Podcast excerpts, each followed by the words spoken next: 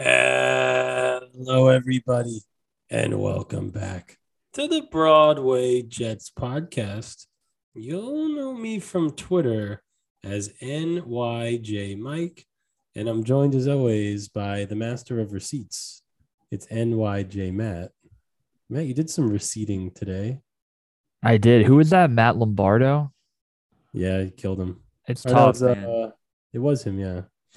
People have a very short term memory. I remember most of my takes. I'm sure you can find one where maybe it changed over time, and your opinion's allowed to change over time, but you can't change it after 12 games and four different quarterbacks. So fuck that guy. Um, also, he has his tips on Twitter. So, like, if you want to give him a tip, like via Venmo, you can do that. Like, instead of having the DM box there, it's like a tip thing. And I was gonna keep going, but I don't want to. If he comes back, I will. Imagine through a pandemic, you're you know dealing with money problems, and you take a moment. You say, "No, I'm gonna tip Matt Lombardo for being a great Twitter follower." Go fuck yourself. Can't have it. Well, basically, what he did was he tweeted that Saleh is kind of on pace to be a disaster, another disaster for the Jets, yada, yada, yada. And Matt pulled up an old tweet where he had Robert Saleh as the number one or two head coaching candidate coming into this year. So inconsistent, you know, Yeah, it's- it- to be. it's such a lame take. Again, if uh, he's probably the same guy that tweets out Dan Dan Campbell's building a culture, and he probably had him as his worst hire. So it everyone's not consistent, whatever. But we are coming off of a loss to the Philadelphia Eagles. I was at MetLife. It was over 50% Philly fans there. It was a tough environment. And after a hot start from the offense, three touchdowns and three drives, the same defensive woes plagued this team. Like, what were your thoughts watching that game at home? Yeah, well, first of all, on the Philly fans, the Philly fans have now, like, they have a license to kill. Like, if you watch James Bond, Mm, so what they have been empowered through the stereotype that Philly fans are all trash, where they're all just don't give a shit anymore, and everyone acts like trash. So super annoying. I need to I need to call out though. My buddy Joe is a great Eagles fan, nicest kid on earth.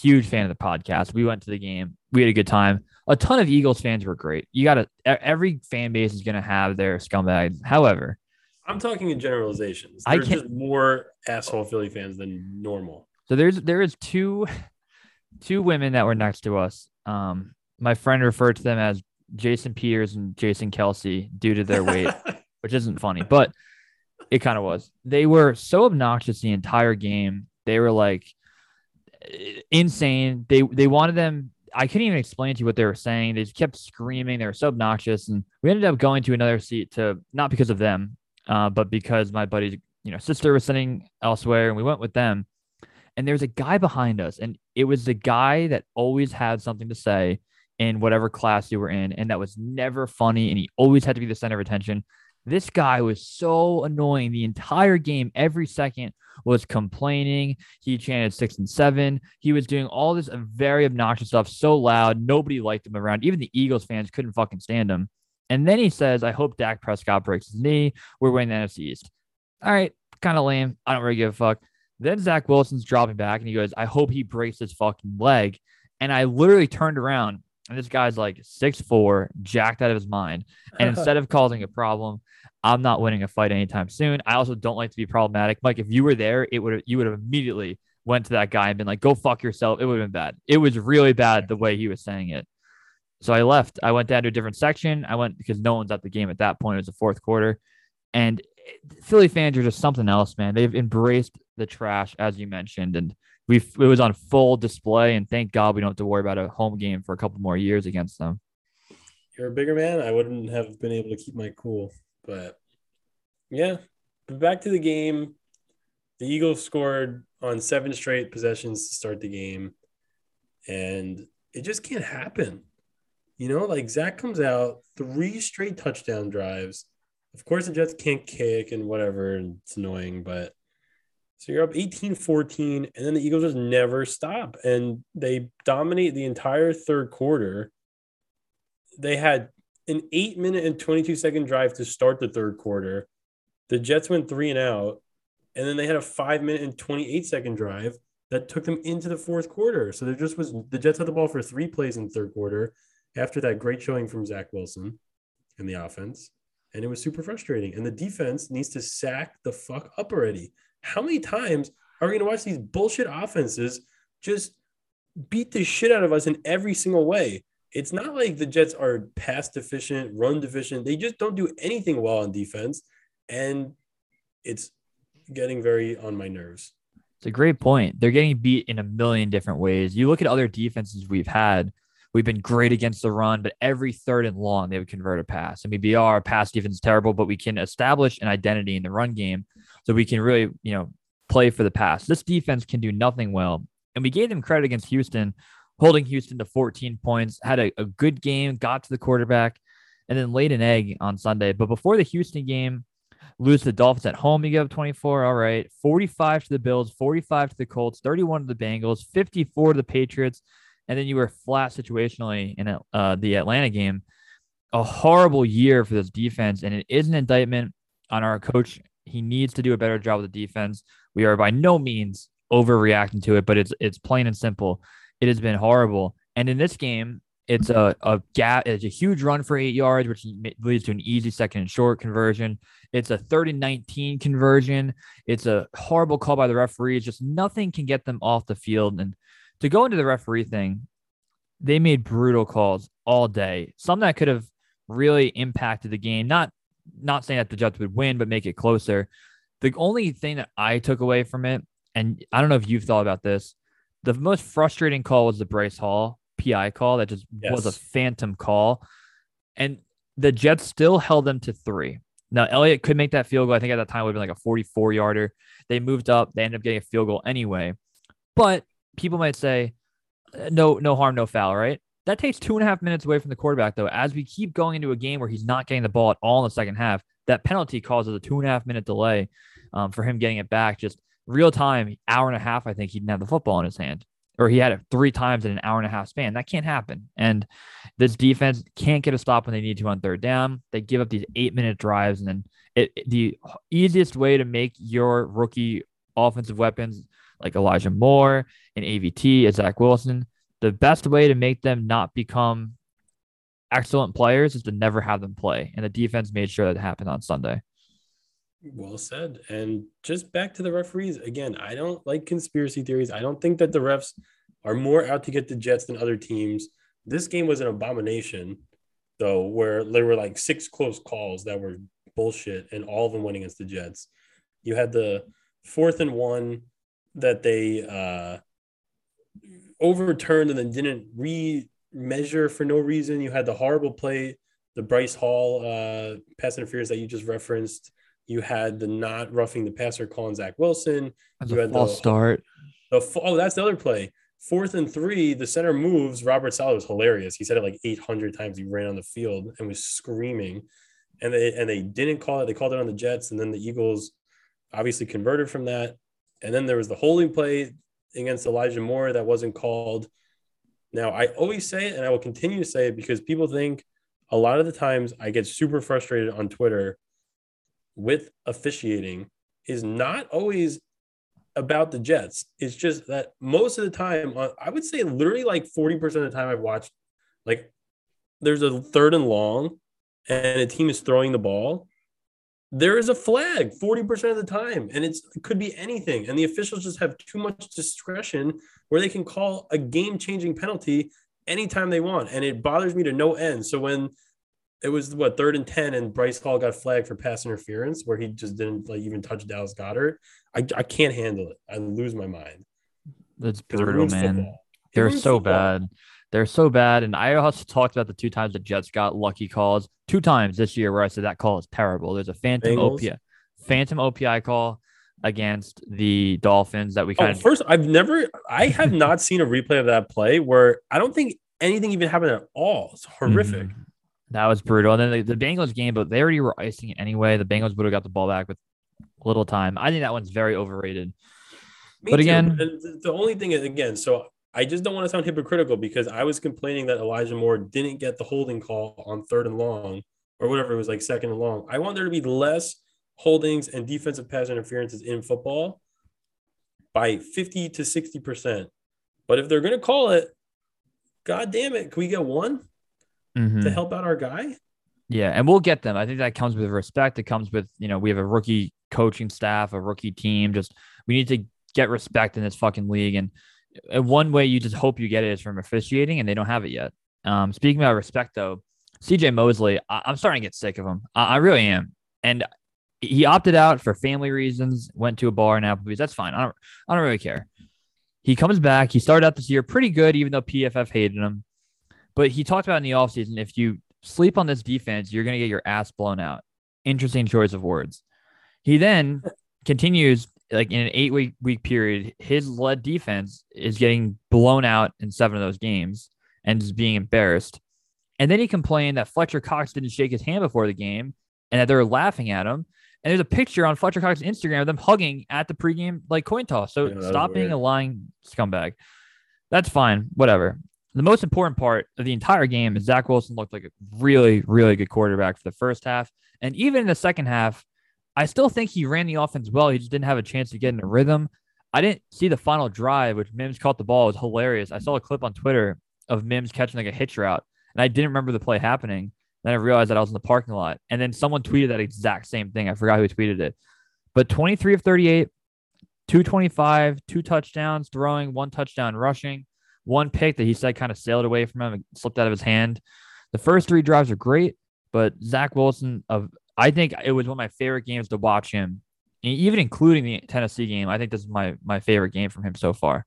Yes, the best part about this game from Zach Wilson is that he improved in the area that he needed to improve. Short yardage accuracy. He didn't make as many throws where you're like, "What the fuck is that?" Mm-hmm. because that happened too much in the first couple weeks of the season. Rookie or not, if there's a, a screen pass or a four yard hitch, don't throw the ball to the floor. Don't throw it 700 miles per hour. Make a normal throw. And he did. And the best throw he made, I thought, was the touchdown to Elijah Moore uh, after the long kick return by Berrios. He was so calm. He threw the ball with a perfect spiral, a normal, easy throw. Elijah made a beautiful move off the line of scrimmage. And it's not an easy throw, but it made it look like an easy throw. And and he threw it with touch and in the perfect spot in a perfect spiral. And it was awesome to see. And he did that throughout the first half.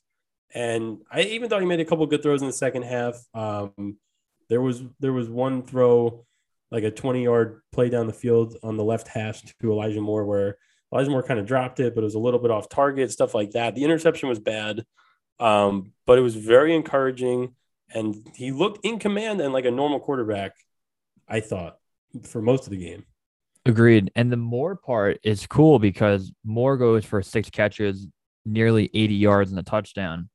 But it really could have been a lot more than that. Oh, dude, There- he could have had like 180 yards. You could have the the holding play. He Right. the the jump ball in the right Darius end zone. Slay on the right side of the field. Yep. In the end zone. I thought he dropped it at first, but Slay got his hand in there. those two plays and then the one that you talked about with the timing wasn't on those are potentially give me two of them he has a 150 yard day so it it would again another day where Moore just pops off with no true i would say threat on offense you have michael carter out corey davis goes down with an injury mims and Cole are are good they're serviceable guys on the outside but imagine you you get a, a real like if corey davis was a true one and you get maybe a tight end threat because Wilson does like targeting tight ends. You saw what Tyler Kroft did in the preseason, you know, huge favorite for for Wilson. Griffin has a handful of catches under Wilson, so uh, maybe bringing a real tight end. If Corey Davis becomes that a number one, like we signed him to be, or more fills that role and Davis is a two, you can see more continue to pop off because right now defenses have to hone in on him, and and just a, a hell of a day and a hell of a, a, month and a half for Elijah Moore. It's been it's been the the the bright spot of this this halfway point. Absolute breakout season. The Corey Davis thing really hurts. Obviously, Corey Davis is out for the year. He hurt his core muscle and is getting surgery. I don't know if it's actually was it actually on that play where uh, people were ripping on Corey Davis for dropping the. I believe it was. He went down hard on the sideline after it. Yeah, so that's tough. I saw DJ Bien-Aime was like, I'm not gonna fault Corey Davis for ripping his core apart. Um, but look, I don't know. The the whole sentiment around Corey Davis is that he was a complete, you know, bust this year, and people online don't value him very much. He's still was on pace for like 900 yards and eight touchdowns, um, and was solid. And it's not what you paid for. You didn't pay 15 million dollars a year for that, but it wasn't like he was horrific. You know, so I'm excited to get Corey back next year. It is definitely a big loss for the rest of this year. And then that brings you into the tight end situation. The Jets need to figure out how to, first of all, stop a tight end because Goedert, it looked like he was going to have like 500 yards. And then, like you said, they have to get someone. Are they going to draft someone, sign a guy? Maybe both. Like Kroft is going to be there. People, I think people are also forgetting that Kroft is going to be the probably the number two tight end, which is fine. But who the, who's going to be number one? Gesicki, people like the Dalton Schultz. Yeah, it's scary times the tight end position. But we also, I mean, we talked about a little bit. Tevin Coleman is running his ass off. 11 carries. I think he went for like 55 yards. Again, every time he has the ball in his hand, I feel like he's dangerous. He, he caught a good ball too that ended up being a first down on the first drive that Wilson kind of had a tough throw on him, caught it up here and, and brought it down. I'm, I'm happy with with the way the offense played, and LeBooth continues to get the job done.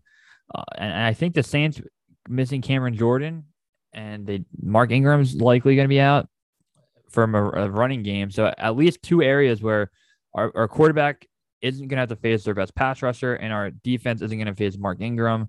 Um, Kamara, of course, is still the big threat. I'm okay. I'm looking forward to Sunday. I think the Jets have a chance to really make that game competitive. And again, another step forward for Zach Wilson. Are we going Sunday? Uh, I plan on it. Do you want to go? Yeah, yeah, I'll go to the game. We do. uh it's gonna be a weird game. Yeah, like we're gonna see Taysom Hill as the Saints quarterback. I feel like this is gonna be one of those games where we look back, unless like Wilson pops off, we're gonna be like, "Oh, we played the fucking Saints." Mm-hmm. Like Taysom Hill. I have such a weird memory of the game against the Saints in 2017 when That's we played on Bryce the road. Petty. Right. Yep. Bryce Petty. I think that's the first game after. Oh no, they actually played okay that game. That We had a return for a touchdown. I think someone got a tipped pick. Le- Leonard Williams, I think, made a really, really nice play, and he like bat at the line, picked it off. That was a fun game. I think they ran the ball pretty well. I remember that being the only uh game with Bryce Petty that year where it wasn't like the worst thing ever. Yeah, 31-19. I think the other games we scored in single digits. But oh yeah, Bryce Petty threw a touchdown. Wow. Look at that. Elijah McGuire. But yeah, I don't know. Uh, I'm looking forward to the game Sunday. All these games matter a lot now. You have to, have to, have to like string some decent performances together. We just need Zach Wilson to keep playing normal football. And Joe Cap made a good point before last week's game. He said like Zach Wilson needs to start throwing some touchdowns just to not be like, you know, he gave Daniel Jones as an example. Like you can't just have like nine touchdowns for the Mhm. year. We need to throw the fu- like literally throw more touchdowns. And We, did. we, we always talk about that, how stats at the end of the year do matter. They do. They matter so much, and people say they don't. Oh, We'll be watching the game with my dad, and he's like, "Why do you care if this pass is completed?" Like because when we're having arguments about things and perception matters, uh, you know, you need your guy to not have fucking nine touchdowns and eleven picks. I have two hot takes I want to talk about. One being there's a new like huge consensus on Twitter that quarterback record doesn't matter. Quarterback record does matter. I completely agree. However, you can always make an amendment or a note and say uh, Mitchell Trubisky went what 10 and 6 one year, but his lifetime record what? We went twelve and four. 12 and 4. Right. There's moments you can use context around it, but no, quarterback record does matter. Zach Wilson's 2 and 2 in his last four weeks. That does matter. If he played Yes. really well, but was 0 and 4, that matters. It, it is very important to understand that. That's my take. It's definitely a a big piece of the puzzle. It can't be the whole thing because, as we saw, Mac Jones just won the game by throwing three passes. But if you look over a long period of time, most likely things even out at a certain point, and at the very worst, the quarterback record won't be horrific. So if like Kirk Cousins comes to mind, and Matt Stafford when he was on the Lions and now on the Rams is a little bit tough. But if you odds are if you play good situational football and do the right thing most of the time, you probably will win more games as a quarterback. And it's very I love to look at quarterback wins. I even think like wins in baseball are not a horrible stat because if you pitch deep into games more often and you are consistently keeping your team in the game, you you have a chance to win more games. And it might not always work out like DeGrom, you know, but on an average, if you look at things as an aggregate, you probably say, hey, look, the, the better quarterbacks usually win more games. So I agree with you. I think it definitely matters. My second hot take, and they, I, I almost was afraid to tweet this because I don't want to deal with people freaking out. I think there is a higher likelihood that the Jets get a top two pick than the Seattle pick being top 10. That is my prediction. So the Jets, yeah, the Jets finished like three and whatever, I- or four and whatever. And here's why. I think the Seahawks have to put together some wins. I really thought they're going to beat Washington, um, but they obviously won last week. They're four and eight, and for strength schedule purposes, helps us out that they're they're ahead of the Giants and the Bears. The next group of teams, there are four teams that are five and seven, and five teams that are six and seven or or six and six at five hundred. So at any point, that's what 13 teams technically that can drop, go up, lose games, win games. I just could totally see Seattle finishing seven and 10, going three and two down the year in their final five and getting the 11th or 12th pick. I can see that more than the Jets winning three games and taking themselves out of the top five. I think the Jets are going to finish in the top five, and Seattle is probably going to finish around 10. But I don't think there's a better likelihood that the no, what's good? My dog is eating food and like barking in front of me. I don't think that Seattle's gonna have a top ten pick. I don't. No, it's very fair. Um, yeah, it just is very fair, and it's weird. Like the Seahawks, it doesn't really make sense why they're playing so poorly. The off and the offense has been the problem up until last week. They scored 30 points. But the three games before that with Russell Wilson, they scored 0, 13, and 15 points. So I I was never really thought that was going to be the issue. And most of their most of their offense is healthy. They're missing Chris Carson, but now they have Adrian Peterson, which is cool, and they have Alex Collins. But you And know, that- you have that- Russell Wilson, you have Lockett, and you have Metcalf. No one had that expected. to- They had that scrub of a safety who's now out for the year. You see that note? It's a real shame. Never want anyone to get injured, blah blah blah. But this fucking scumbag, enough of his bullshit. I'm so sick of even looking at his face, calling the Jeff fans racist, trying to force his way out. Fuck him, loser. So at least you know, it is overplayed on Twitter probably by every single person that the Jets made a good trade. it's It's like- yeah, yeah. But at first, it really wasn't. People thought this Yeah. is a generational Hall of Famer. You give up two ones to a win now team. Who cares? That those ones are going to be in the twenty eighth pick anyway. yeah. No, Nope. Nope. maybe and a, a big thing last year, I was freaking out about it. That win against the Rams, or the Rams beating Seattle in the playoffs on the road, that changed their pick by three or four, I think. And because of that, and that has the net to change it more than that if Seattle kept winning, that trade up for Vera Tucker doesn't happen. The Jets might have to give up a one to move up. To, it, it, it doesn't happen. So thank God the Rams won that game. That had huge ramifications for the future of this this franchise. Yeah, AVT man, future you know stud left ta- uh, left guard. Speaking of our stud offensive lineman on the left side of the line, the hell is going on with Mekhi Becton? Yeah, he's got to he's got to get healthy. It's tough because they had a video of him jogging and running today, but hopefully he's back. You you want to see him back for at least three games. At least I I, I feel like we're gonna get him because why why play him the final game? Why if it's not gonna be a three game sample size? Why even bother? I don't know. It's it's a mess right now. I know it's a shame because I was really hoping that, to your point, we would come out and Saleh would say, "Yeah, Becton's on track to play maybe the next couple weeks."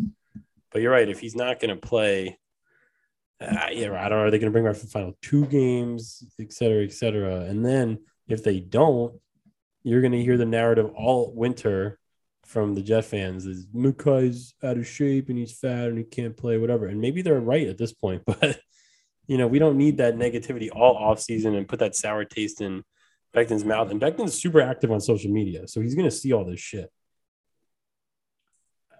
Yeah. Yeah.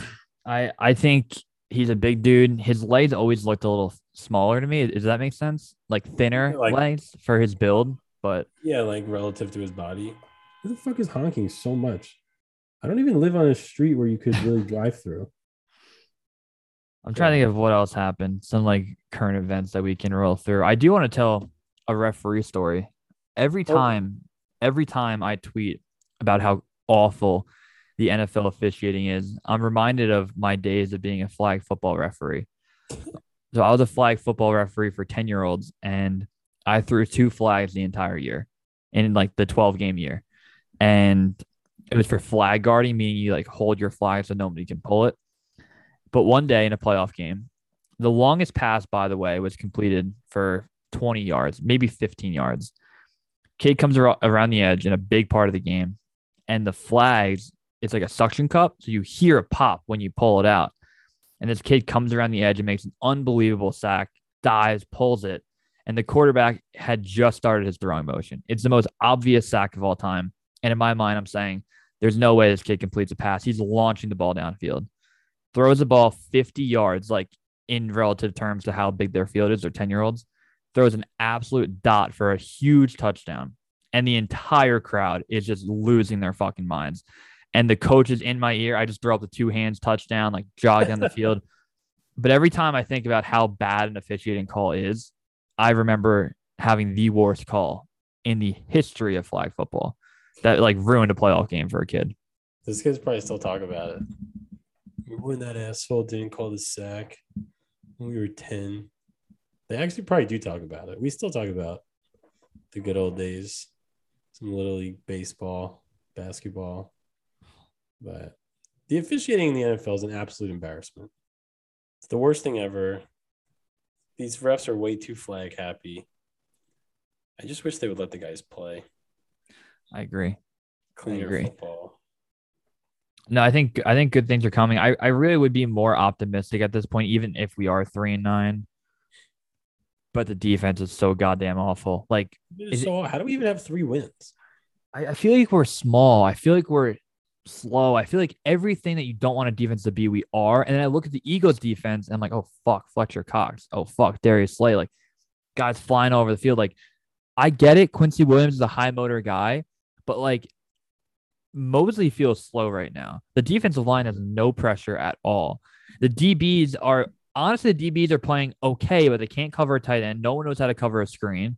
Like we're not we're not giving up wide receiver games where Ja'Marr Chase goes for 12 and 150 against us, right? We're we're but everything just feels horrible right now for this team. Yeah, on defense. And there's too many injuries. Like you told us that Marcus Maye and Lawson and Joyner and uh, Bryce Huff and you know Michael Carter and basically and Corey Davis, basically all of our good players would miss an extended period of time. I would, you know, it's just very frustrating. And when the team is struggling, you just want to see these guys play and we don't have the ability to do that. And it's it's super. It's it's honestly lame. And now Elijah Moore is banged up, so he better play Sunday. If he doesn't, that's gonna be brutal. Because if he doesn't, then you're looking at a Cole, Mims, Berrios, Crowder, Yeah, and Jeff like- Smith. The best part about the game right now, watching a Jet game, is seeing Zach Wilson drop back to throw the ball and be like, "More," and then it is, and you're like, "Fuck yeah!" I wasn't even that drunk at the game because I had to drive home. I was like sober enough, but I that was bad.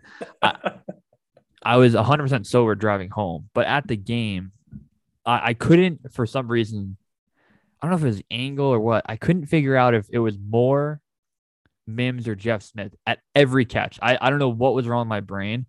And I kept being like, oh, thank God that's more. And then I was like, oh, that was Mims. I caught that. And I look at the, my phone because I like to keep looking at the stats per game. And I'm like, oh, that was more on the 22 yard catch, not Mims. It was it was weird. My brain was off all day Sunday. Yeah, I always got more confused with Keelan Cole because he wears 88, and Moore wears eight. Yeah. So they kind of look the same on TV. But and you probably know it's not Mims because the Jets hate Mims. So Jeff Smith, if it's not an end around, You know what? You know what bothered me even more? I don't know if you saw this. It didn't really make its wave on on Jets Twitter. It was on like ESPN radio and the fan talked about it. Did you see Jeff Ulbrich's press conference before the game, like on Thursday whenever he talks? He talked about how it'd be, it would be a great opportunity to play against the Eagles because the Colts ran a, a very similar offense and having that opportunity after being so bad against the Colts and coming back it it's you don't get a lot in the NFL and it's a big moment. And he got like choked up at the end of it. Like if you watch the video, it sounds like he almost starts like wanting to cry and he gets choked up. And then he goes out there and gets fucking mauled by the Philadelphia Eagles. So you can't give me a crying speech, coach, and then get killed by the Eagles. Can't have it. Yeah, someone's got to be a scapegoat at some point, and um, I'm very, I'm probably the most patient fan ever. I understand, or you try to understand why th- things happen, and it's not going to, you know, be a one year fix, and you want to implement this scheme, yada yada yada. But this has been the worst defense I've ever seen the Jets play as a team for an entire season, and Ulbrich is the, you know, the play caller and he has been literally horrifying. You cannot let the Eagles score set on seven straight drives to start the game. How, you just can't do that. It's it makes me like sick to my stomach. It's tough too because like if you, beginning of the year, you compare the Jets and Eagles roster. I did not think at week 14 or 13, whatever at, that the Eagles would have double our win total and then come into MetLife and push it around by 15. I I, I I thought Terrible. the Eagles were one of the worst teams this year, and they actually hold the seventh playoff spot right now in the NFC, which is impressive. Once the Lions beat the Jack, uh, the Vikings, that put the Eagles into the seventh spot. Um, it's just disappointing. you know what we didn't talk about yet? What? Alex Kessman. Oh, I mean, what the fuck? You know, you can't. you just got. You know, the moment's too big for you. Blah blah blah. It's like, it's like if someone in the NBA brought in a sharpshooter, and then he had two free throws and a technical, and like threw them into the stands.